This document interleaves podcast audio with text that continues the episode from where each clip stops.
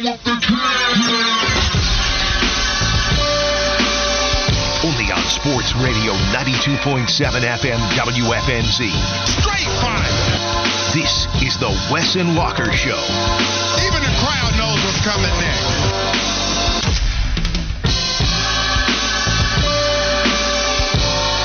What up, Charlotte? It's Wes and Walker Sports Radio 92.7 WFNZ. Appreciate you joining us for the next three hours. Walker Mail, Wes Bryant, Josh Fitty Marlowe. We got our boy Drum in the Planet Kia Studios today. We are brightening the kids' futures today. We are trying to be good influences. We have someone shadowing. It is Wes's girlfriend's nephew. We call him Drum around here. I called him Jerome for the first hour and a half that I knew him, but I just realized that his nickname is Drum. First name is Drummond to be proper, but not around here. We'll just call him Drum. And we've already given him everything he has to know about Fitty. Stay away. Probably about five feet of distance at all times is going to be safe for him. We told him not to repeat anything to his parents, anything that he heard Fitty say during the break. I just need to know from our listeners what kind of advice should we give Drum about our producer, Josh Fitty Marlowe? Hmm. 704 570 9610. What advice should we give someone going into their freshman year of high school, by the way? 14 years old freshman year of high school. Wes, I know we already had to tell him, look, this is who we got. Yeah. He's outrageous.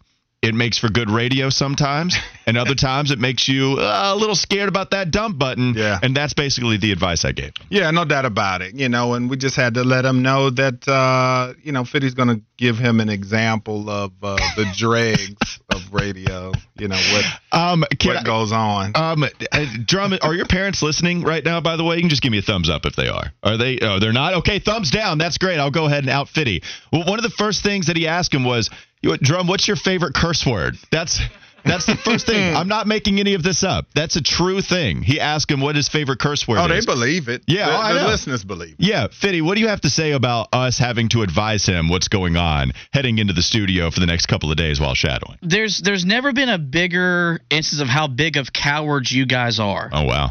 that y'all could not do this with me in the room. You know, because here I was, company man. It's 12:03, and I'm telling you, we did Oh, this. but you, you had to do this warning this this this this poor kid that I'm going to inspire to have this great career where you work your tail off and make no money. That I'm just this reckless, abandoned human being. I'm a good person. You know, I work. I'm a great worker. I am A, work. I'm, I'm a family man. I'm a man of faith. Like some of the stuff that they told you, Loosely. they were lies. Now, don't get it wrong. We, we, you know, if Coach K brings up, there might be a questionable comment that, that comes out of my mouth every now and again. yeah, they definitely don't repeat any of that to you. Yeah. But you know, outside of that, and you know, did, did I have to dump myself yesterday for saying a word on the radio? Sure. Oh, I didn't I'm know a great that. influence. Did you really? You didn't tell us that. That happened. Well- uh, that happened on Charlotte Sports today. It was as as accidental a word as it could have been. I was trying to say push, Oh, okay. You didn't put that H on there, did and you? the Yeah. and the H did not follow. And uh, so you know, look, it wasn't like it was a blatant. I was trying to say that different word, Uh huh. but you know. But Mistakes that- happen, right. I and I gotcha. made a mistake yesterday, and Um, I'm better, and I'm back for it. Okay. Thank you very much. Tell them for- only Jesus was perfect. That's right. A, a man of faith would That's 100% understand that over there behind the ones and twos. We asked what kind of advice we should give to Drum about Fitty. 980 said whatever Fitty does, do the opposite. Spence wrote in, Drum shouldn't listen to all caps anything Fitty says about women. That's something. Oh, that's true, kid. And now Wes already. I don't know why that made me laugh. Hey, kid, that's true. Anything I got to say about women, do the opposite. Wes already warned Drum about that. That's an actual thing that happened. Yes. Wes already had that advice for him. Russell in Vermont, same thing, all caps. Do not take dating or love advice from Fitty. Casey Steve said this It's not advice about Fitty, but it should be Drum giving Fitty woman advice. he does have a girlfriend. You know, look, Yeah. here's the thing: when you're 26 and you've been single for 18 months, I'm not gonna say no to it. I mean, it's probably better advice than what y'all have offered. Because what have y'all done in the year we've been Oh, together? Man, look at this. You want to take this one? we should probably just go ahead and get off the bus because he is This is classic Fitty right here. Okay, that's fine. Victim mentality, you know, all the stuff we tell him in here all the time. That's right. Thanks for grabbing the wheel. You're right because I was about to just drive us into a ditch by Yeah, man. continuing to Yeah. give that That's what he conversation does, though, life. man. He'll he'll he'll rope a dope you. So I know gotta. I'm so weak sometimes. Yeah. I know he gets into my head sometimes, and I don't want him to be there. But he's just oh, Inception. it- it's it's a parasite. Yeah. It's just I, I let him live off of it. I, I give him life. All right, bus driver, open up the doors. Let's get off the bus. We look good getting off the bus. I got something to say. Damn! Kick it! I can feel it. I want to ask if people are worried about this Brian Burns situation because Jeremy Fowler reported yesterday that Brian Burns and the Carolina Panthers are not close on contract negotiations. Here's the direct quote from Jeremy Fowler, ESPN NFL insider. Burns told me, so not sources, right? Not mm-hmm. according to a source or multiple sources. But Burns himself told me he's not concerned with his contract, but would love to stay in Carolina long term. He reported to camp because he wanted to show leadership. Sides are not close on a new deal. That's what people ran with. That sentence right there. Sides are not close on a new deal. Nick Bosa expected to put up a massive number on an extension with San Fran. That could have a trickle down effect on Brian Burns, the proverbial next man up. Burns doesn't seem hesitant to play out the last year of his rookie contract at $16 million guaranteed. Jeremy Fowler finishes with, he's eyeing a massive season regardless. End quote. I think the only reason that I would be worried about this mm-hmm. is if Brian Burns decided that he was going to hold out and miss some actual game time. But Wes, as so many of these contract negotiations happen, if you do hold out, then most likely these players return before they miss a game check because that's real money. I'm not worried about it. Brian Burns continues to play. He's not missing any reps. And I still don't think that Carolina is going to allow him to walk away from this franchise. I think maybe publicly, Brian Burns isn't holding Carolina's feet to the fire, but we know that he's going to get paid. He knows he's going to get paid. Now, you risk injury a little bit if you don't sign something. That might be a risk for Brian Burns. If you have this injury, Nick Bosa gets paid, and then you're kind of left with your palms up in the air saying, wait, where's my money now? It's like, well, you had your chance to make it long term. He'd still get a big payday because of how young he is but it certainly would dwindle down just a little bit. Other than that, despite them and that sentence being such with, with you know made with such emphasis, mm-hmm. they're not close to a deal. I'm still not worried about it, even as we get this close into the uh, uh, this far into the offseason. Yeah, I don't think it's anything to be worried about at this moment because Brian Burns has put himself in a situation that outside of just a truly catastrophic injury, he's still going to get a big payday. And I think the fact that they're not close just means to me that they're waiting on Nick Bosa's deal to drop so they can get the framework for what they want to do. And that's all this means to me. Uh, plain and simple. Other than that, I think it's much ado about nothing. It's definitely a storyline. You would definitely want the Panthers to have a deal done, but Brian Burns is sitting there saying, okay, the figure we talked about before with Nick Bosa when they said the 33 and a half per year average. So if Burns goes and does a deal for 28 and then Bosa comes in at 33 and a half, 34, he's going to be like, whoa, I should have waited and then maybe I could have gotten closer to that. So that's why I think, like I said, that they're far apart right now because they just don't know until the market has been set by the best pass rusher in the game. Do you think Brian Burns is taking too big of a gamble by playing while also not being close to a contract as it stands right now? Uh, you know, when I first thought about it, because you know I'm all for holding out. Sorry out there to the fans, but I'm all for it. But I'm just like Burns has gotten to the point that, as you said, with his youth, outside of just having a truly catastrophic injury, I just don't see him not getting paid. Uh, so I think that he's not taking too big of a gamble. And I think he knows that. I think his agent knows that. He said, look, man, just go out there and play. You're going to get paid regardless. You're still getting 16 million guaranteed this year as well. But I think a deal is going to be imminent for him uh, sooner rather than later. So no, I don't think he's taking too big of a gamble coming in. I'm generally a fan of taking care of big contracts sooner rather than later because we know that these contracts can be affected and then they'll start to raise a little bit. It's why when they did pay Christian McCaffrey, I didn't love the decision, but I'm glad that they took care of it sooner rather than later before the running back price went up. Now, it just so happened that Christian McCaffrey was the last guy to get that kind of money, and the market, it stabilized, it kind of stalled, and now we know that it's back down after Jonathan Taylor wanted a big deal, didn't get it. Dalvin Cook looking for a new deal, isn't going to get it. Saquon Barkley, same thing. We know about everything going on with the running back market.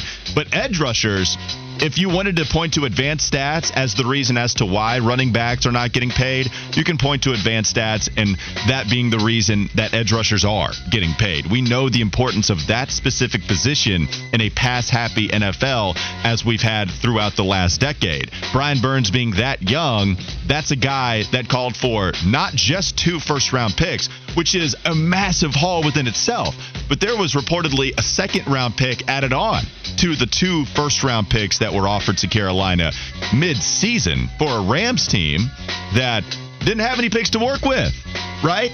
And the Philadelphia Eagles, who were trying to win a Super Bowl last year. Brian Burns isn't going to be with another team outside of the Carolina Panthers. Whether they give him a contract later into the season, I do expect them to continue negotiations as the season starts. I don't think that this is going to be, hey, once week one comes, we're all focused about game day. Well, okay, like let the coaches be worried about game day. Scott Fitterer, it's actually in his job description to take care of guys contractually or not. But you need to have those negotiations Yeah. contractually, even during the season. You're just losing ground on other teams that might be interested in Brian Burns long term. This is your advantage. The fact that you guys still get to talk about this. I'm not worried at all. And I will say, you're right. Maybe if you're Brian Burns, you'd rather hold out just to make sure you don't get injured and really put Carolina's feet to the fire.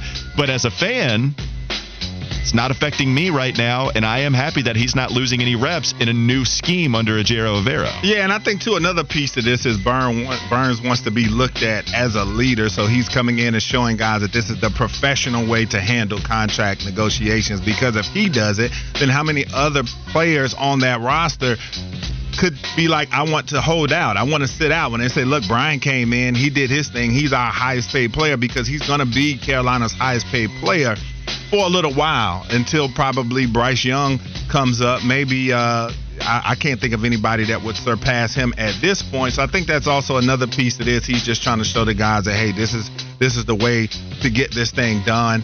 Uh, but the fans, though, obviously they're going to be happy about it. I don't think he's going to play a ton during the preseason. But then that, that's also a slippery slope too because they're in a new defense. He's in kind of a new position, foreign territory, so he may need to get some reps.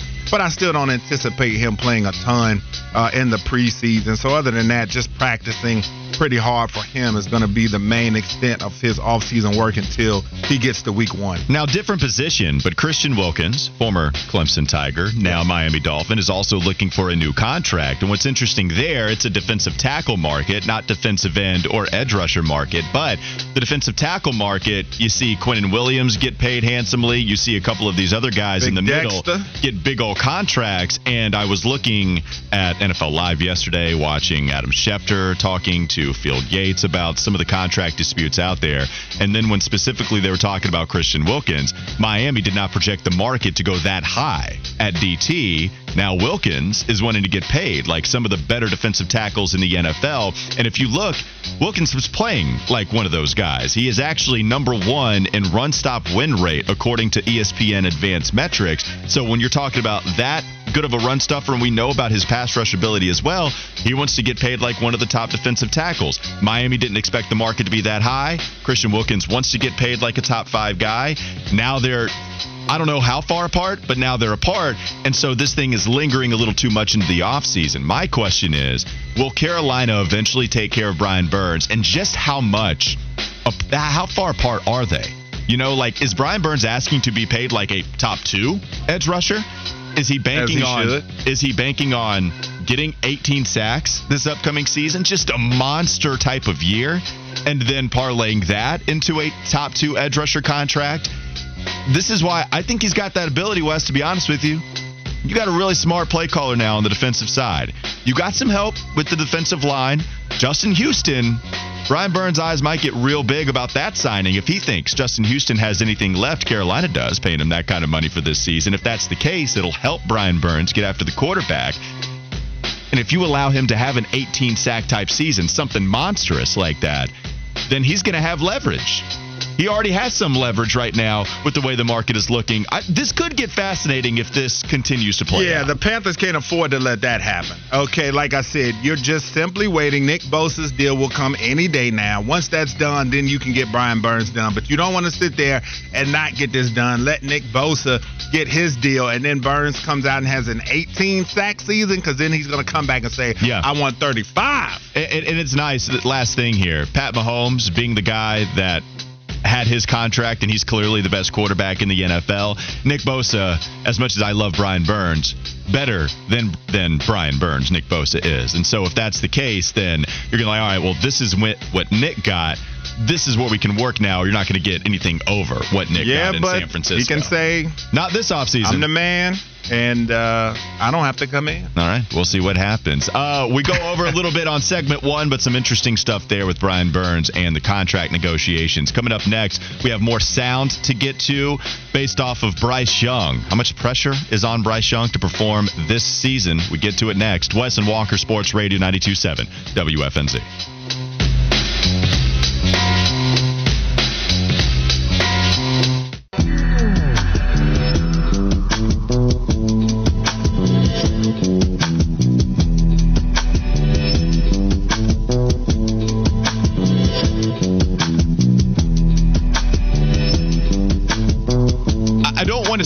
Every single segment being puzzled by something Fitty says or just joking with him. I, I'm, I'm sorry that this is the second consecutive segment that we do this. No, but you're not. At the same time, Fitty is out here questioning the Ninja Turtles as superheroes. No, I'm not. Well, you did. You questioned it. I'm not saying you outright said that they're not superheroes, but you were questioning them as superheroes. And you also said that you're just not interested in turtles. And That's what I said. It seems like you're dissing them. It does. You, it, It does, does. seem like a slight. It, it does. I, I think in tone, if I were to ask Flounder in the studio and Drum in studio, do you feel like Fitty is dissing the Ninja Turtles? I think most of the, I think everybody would say, yeah, Yeah. it feels like Yeah. you are dissing Flounder the Ninja Turtles. Flounder gives Turtles. the thumbs up of approval. Yeah, well, you know, Drum is just going to drum up some response that agrees with y'all because y'all definitely had him side with y'all more than me, which will be different by three o'clock. All I was saying was, is that look, I'm a MCU nerd geek, so I, I'm into some really out there stuff. I watch a raccoon in space, like blow up space creatures, uh, space creatures, and I'm very much impressed and uh, entertained by that. okay. Um, you you lose me at at sewer turtles out here taking over Oh, New York City. Oh, no, but he's not dig. dissing him. No, Sewer he's not dissing turtles. him. No, How he's, he's dare cool with him. you? He's totally fine with him. He, he loves the Ninja Turtles. Yeah, And- and- especially and- with that tone, that emphasis. And their their mentor is a it's a mouse.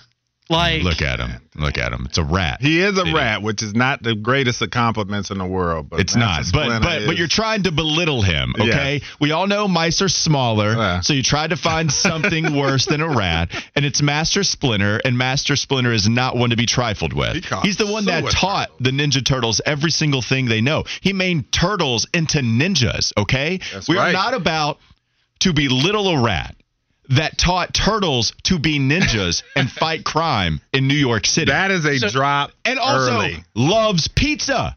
so this is where you draw the line because you're a guy that is not a MCU fan. Like I mean, I don't see you out here watching Iron Man, Spider Man, Captain America, but but but turtles. Yeah. That's about. I mean, I, I guess it does make a lot of sense, being Here that you you are Fish Boy.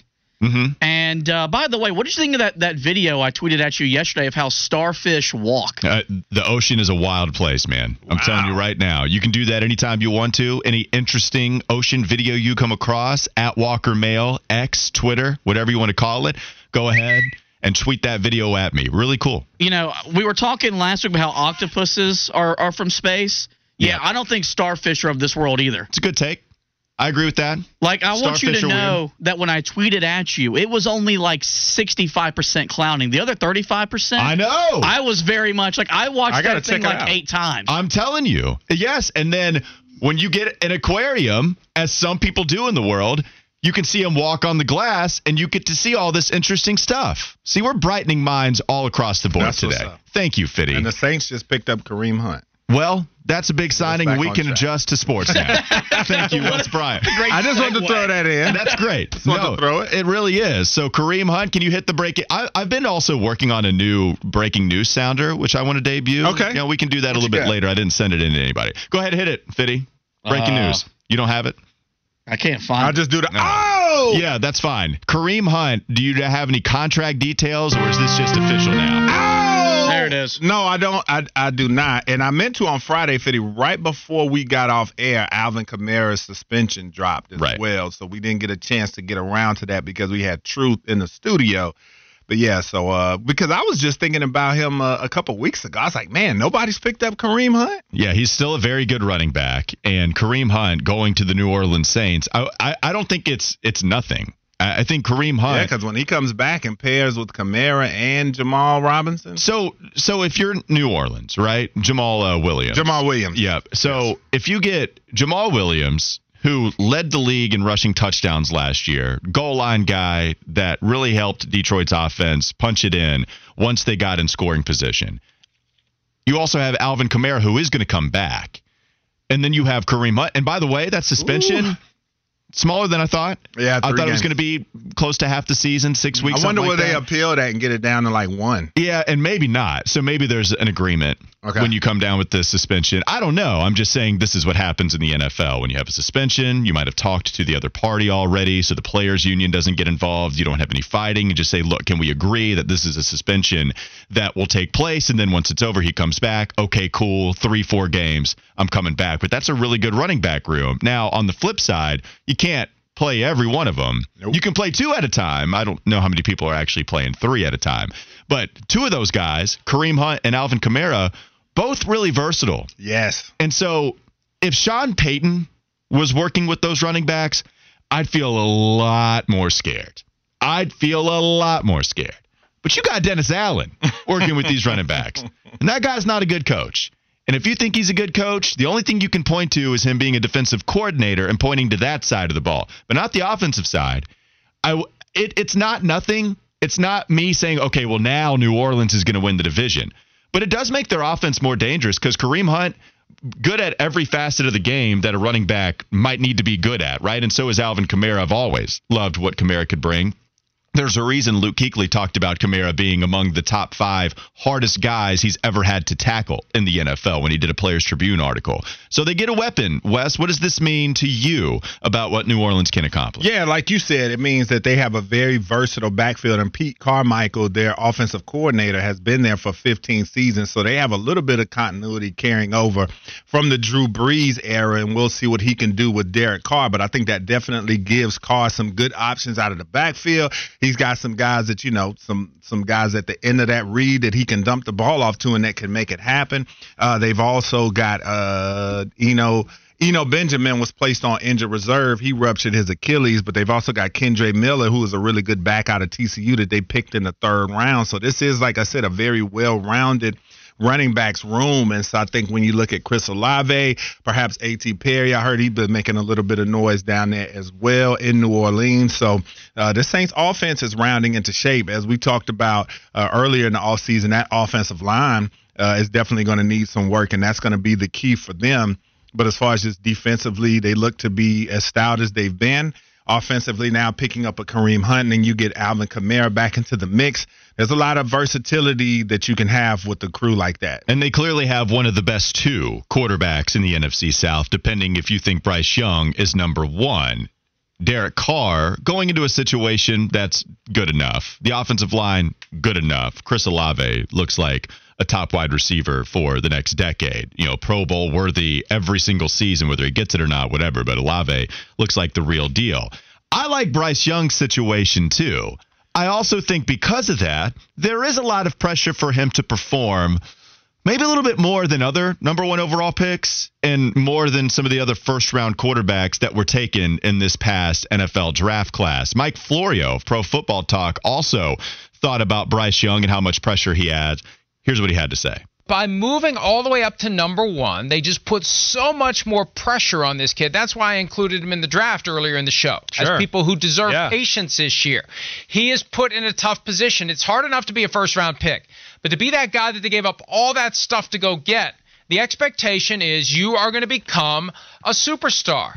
You are going to become Cam Newton or better than Cam Newton. At least with Cam Newton, that was the pick they organically earned. They went out and gave up a bunch of crap Yeah. to get up to Right, one. right. This guy's our savior. My God, there's only one way to go, and that's down. So I feel bad for this kid. I'm rooting for this kid more than any of the other rookie quarterbacks because he's being put in a very difficult situation. There isn't a damn thing he can do about it other than just try to make the best of the situation. See, but that's the very part I disagree with. He's being put in a difficult situation. Pretty good situation. Uh, yes, it comes with more pressure, but let's ask all of these rookie QBs what you would rather work with in your first season.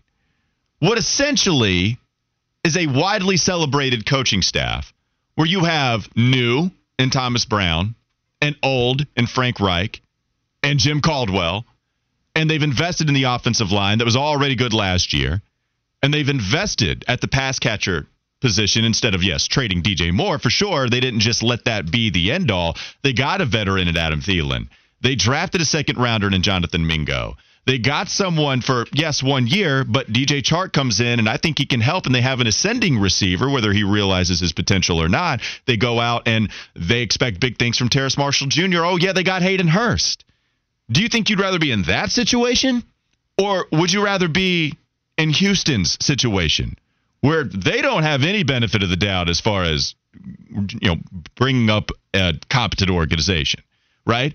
Indianapolis, they seem like they're on the way down. You got a Jonathan Taylor controversy on your hands. The offensive line got worse last year. Michael Pittman is the biggest receiver that you have. We'll see what Josh Downs can do, but that's too much to depend on. Yeah, the very difficult situation part, I disagree with. More pressure, sure. Difficult situation, this is among the better ones of all the quarterbacks. Yeah, and I normally love Florio and the gang and what they talk about, and that is his opinion. But I've got to disagree with him here as well in Carolina. This is where the pedigree comes in. This is where you don't need to worry about Bryce Young. He's been doing this, okay? I told you before, Mater Dei High School, one of the tops in the country, playing in games in high school that were considered the Super Bowl for national championships. I know it's not quite the same, but it kind of is. I'm going to bring it all together. Give me a second. Then you talk about Alabama playing in those huge games, winning a national championship, winning the Heisman Trophy, having the expectations of coming in, being the next great Alabama quarterback, being the next quarterback to win the national championship. What am I saying this for? He is used to this. So this is why I disagree with this. Bryce Young wouldn't want to have it any other way than the way it's being served to him now. He wants the pressure. He wants to be the guy. He wants to be the guy that changes the face of this franchise. So, in my opinion, that's a load. They're giving him a bit too much sympathy. I don't know what the sentiment is behind it, but any number one pick is going to be, quote unquote, the savior. He knows the Cam Newton legacy that was here, and I don't think that Bryce Young really thinks about that much at all. He is a guy that expects for himself to come in and be the absolute best and make his team one of the best. So I I, I don't agree with them at all. Yeah, 704 makes another good point questioning only way to go is down. Right. No That's what I said. I said that that to me was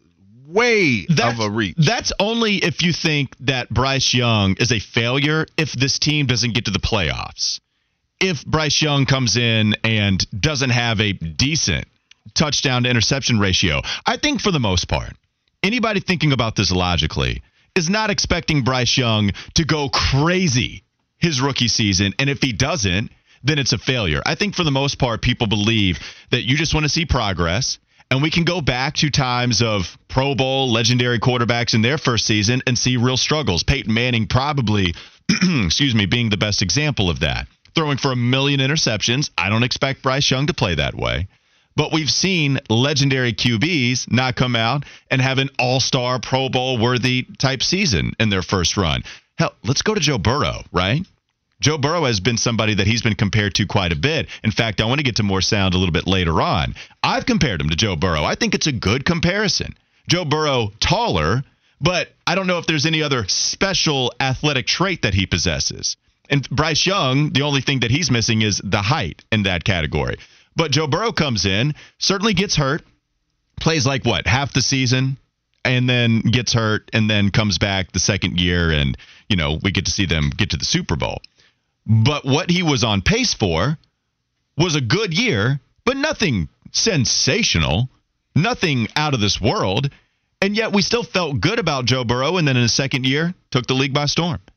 I, I think there is something realistic with Bryce Young to maybe where he can follow behind the Burrow blueprint, where we can see him be pretty good, hopefully a full year. I don't want him to get hurt, clearly. That would suck. that would that would be awful to see him get hurt. But Cincinnati bounced back and Carolina full year of health with Bryce Young on that kind of trajectory where you give him a solid rookie season and then the next year maybe you can actually do some real Pro Bowl type stuff. I think that's totally reasonable and not a bad situation. And also, it totally fine, and it's not a failure like Mike Florio, Florio was insinuating, where the only way you can go is down. Yeah, and to me, the trajectory would be going up because if he comes in and has a, a very solid to great rookie season with the receiving corps and with the offense that he has now, and he's got some pieces, but then you have to be just looking at the sky just being rosy and – I guess skies can be rosy, but uh, the sky being sunny and blue and all those things because you know the more you add, the more dynamic weapons you add around the Bryce Young, the better it's going to get. So, in my opinion, I think he's got a great foundation to start with already. And to me, things are looking up for him because everything you see already, the only part of the test that he needs to pass at this point is fans seeing him take a couple of big shots and get up and keep it going. Because other than that, you know that if this guy's able to come in and do damage, win the NFC South potentially with what he's got now, the more they continue to add on because you've got the main ingredient to this stew that you need to make. All right. The rest of it from this point out is just going to be buying all the rest of the ingredients, and that makes it that much easier because of the guy that you have under center. Feel free to share your thoughts on Mike Florio's comments, 704 570 9610. Until then, we'll get to the first Fitty flash of the day. Hit it, Fitty. Fitty.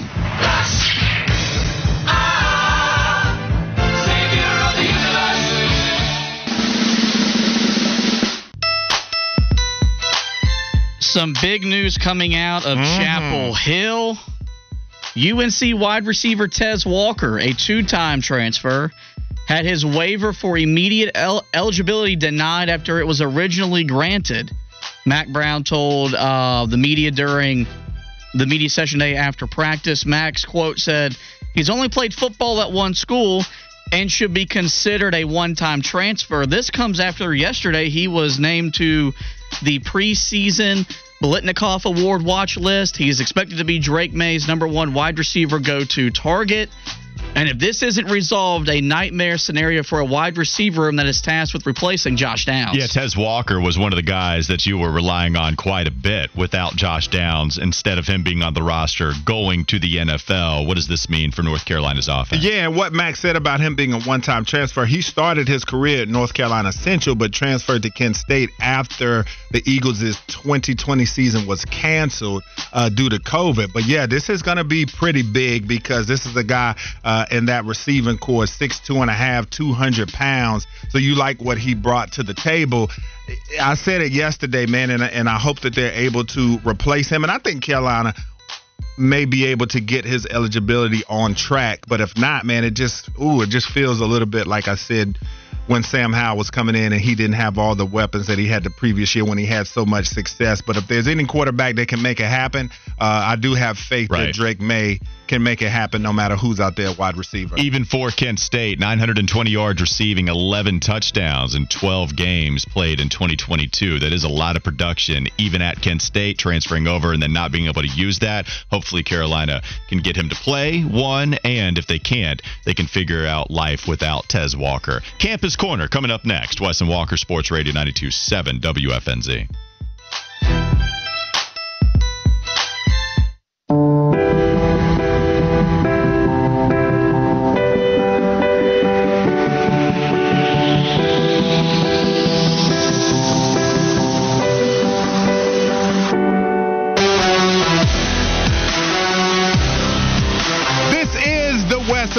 Show Sports Radio 92.7 WFNZ. Hit us up on the text line 704 570 9610. Hit those socials. We got the behind the scenes if you guys want to see what young Drum looks like, you can check out uh, some of our behind the scenes videos that we will be dropping, and one is already up on the WFNZ Twitter and Instagram. Also, HTB underscore Josh at Walker Mail and at Wes Bryant underscore 72 on Twitter and Instagram as well. And now let's get to the campus. Corner. All right. More realignment talk, folks. You're getting tired of it. We are as well, but it's happening and we got to talk about it. The ACC talking about potentially adding Cal and Stanford, elite academic schools from the Pac 4 right now because there are only four schools remaining. And so, an interesting aspect of this is everybody always thinks about football, and then basketball is kind of secondary. But I did a little digging this morning and found out a few reasons why the ACC may be interested in Cal and Stanford.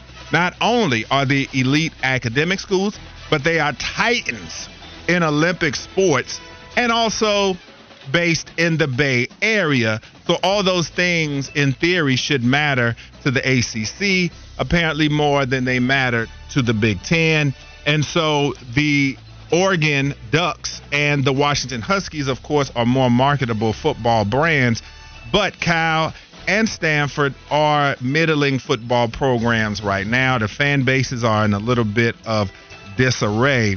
But when you just talk about academic reputations of these schools and also the Olympic sports and the value that that brings to them as well, the ACC recognizing that recognizes that, and that may be uh, a couple of the reasons that they want to add these schools. Because football, you look at it on the surface, and you're just like, eh, okay, you know, th- this doesn't really move the needle as much. Stanford hasn't been good in a while, but they've had a lot of seasons where they've been uh, a really good program. But Walker, what are your thoughts on this? Does it make sense? Well, I, to me, I, I don't think that the ACC is just going to add programs just for the sake of adding programs because r- right now, if you have a financial distribution plan that Florida State very vocally does not like, and Clemson might not, even though they're not being very vocal about it, to add two more schools to then split the pie with, even if they're not the most watched programs in all of college football either, then I don't know how much sense that makes. So the potential additions of both Cal and Stanford, they don't project to be big time financial game changers. And while the addition of the academic prestige you talk about, that might be something beneficial to the ACC, really it comes down to all of the money, as everybody will discuss when we all talk about college conference realignment. And if you're not bringing in nearly as much money with these football programs, then it's going to be harder for me to see them justifying it to all the other schools. It's probably going to be hit or miss with some of these athletic directors and the decision makers with schools already within the conference. But for a team like Florida State, where they want more of the pie right now, and then you have to split a lesser portion with Stanford and Cal. It might be okay in the interim, but of course they're going to want more as you get further into their tenure within the ACC. So then what do you do at that time? Can they get to be a good college football program within the next two, three, five years, whatever? Yeah, it's dicey. Uh, it, it, it might look like on the surface that the ACC is getting stronger if they take in a couple of schools, but they want to hold on to Florida State. They do. And I don't know if Florida State wants to stick around, and I know that they want to leave right now. I just I hope that they don't add these schools just for the sake of adding them, even if below the surface it wouldn't necessarily mean that this conference gets any stronger. Yeah, no doubt about it. And so Walker, we talked about the series yesterday, the top five uh, ACC returning quarterbacks. Today we released the running backs. Would you like to uh, hear yeah, that? Yeah, let's let's set it up. No, top five. Wes loves himself some rank radio. He has been doing this with the ACC Digital Network. We will go to the fifth best returning running back in the conference. Go ahead, Fitty. Hit us with some imaging. Number five. Number five from the Duke Blue Devils, Jordan Waters. He was a preseason All ACC third team selection from Pro Football Focus. Last year, the numbers don't bowl you over as far as per game averages, but he did have eight rushing touchdowns, so that put him tied for seventh in the ACC. What's Number four. Number four, out of the University of Miami, Henry Parrish Jr. He had an 84.9 run grade. That was fifth out of all ACC backs, according to Pro Football Focus. And then statistically, last year he was top 10 in the ACC in rushing yards per game. Had six total touchdowns. So this is a guy that's definitely en route to uh, perhaps having a breakout season in Coral Gables. Do we know if he has any relation to Roscoe Parrish, who also played at Miami? I do not know that. That's something our research team, maybe young Drum, Drum we can got get on one. that. We finally Yeah. hired our first guy. Get to work, kid. Check right. out Henry Parrish's Miami bio and see if he is indeed kin to Roscoe. Parrish. All right, so while Drum is taking over our research team, Fitty, why don't you hit us with the next uh, imaging sound effect that I can't speak very well of? Number three. Number three, Jawhar Jordan from Louisville. This guy had one of the best missed tackle per carry rates in the ACC. Third, he ranked in that. And then when you look at statistically what he did last season, fifth in the ACC in rushing yards per game. Also averaged 5.7 yards per carry. So he was definitely a big play waiting to happen. Number two. All right, now we start to get into the thick of things, the big dogs. All right, you're talking about Trey Benson out of Florida State. This guy, be one. yeah, he was a he set a PFF record for missed tackles per carry, almost one per carry. This guy averaged. He is a big time running back for the Noles, and then statistically last season he was fourth in the ACC in rushing yards per game. Averaged six and a half yards a carry. That was top 15 in all of FBS, and he had nine rushing touchdowns to boot. Who's the Number one. Number one, come on, baby. Queen City. I'm going to give you the credit, even though you went to Weddington. Will Shipley, all right? He averaged 3.4 yards after contact uh, last season, according to PFF. That was one of the best marks in the land. And this guy was big time for the Tigers last year. He was third in the ACC in rushing yards per game, averaged 5.6 yards per carry, and had 15 rushing scores. So Will Shipley, definitely a guy that could be a dark horse Heisman candidate this season, in my opinion. From the running backs leading their teams in total rushing yards, we go to a quarterback that led his team in rushing yards just last season. Team week continues in the one o'clock hour. Duke's offensive breakdown. We get to it coming up next. Wes and Walker Sports Radio 92.7 WFNZ.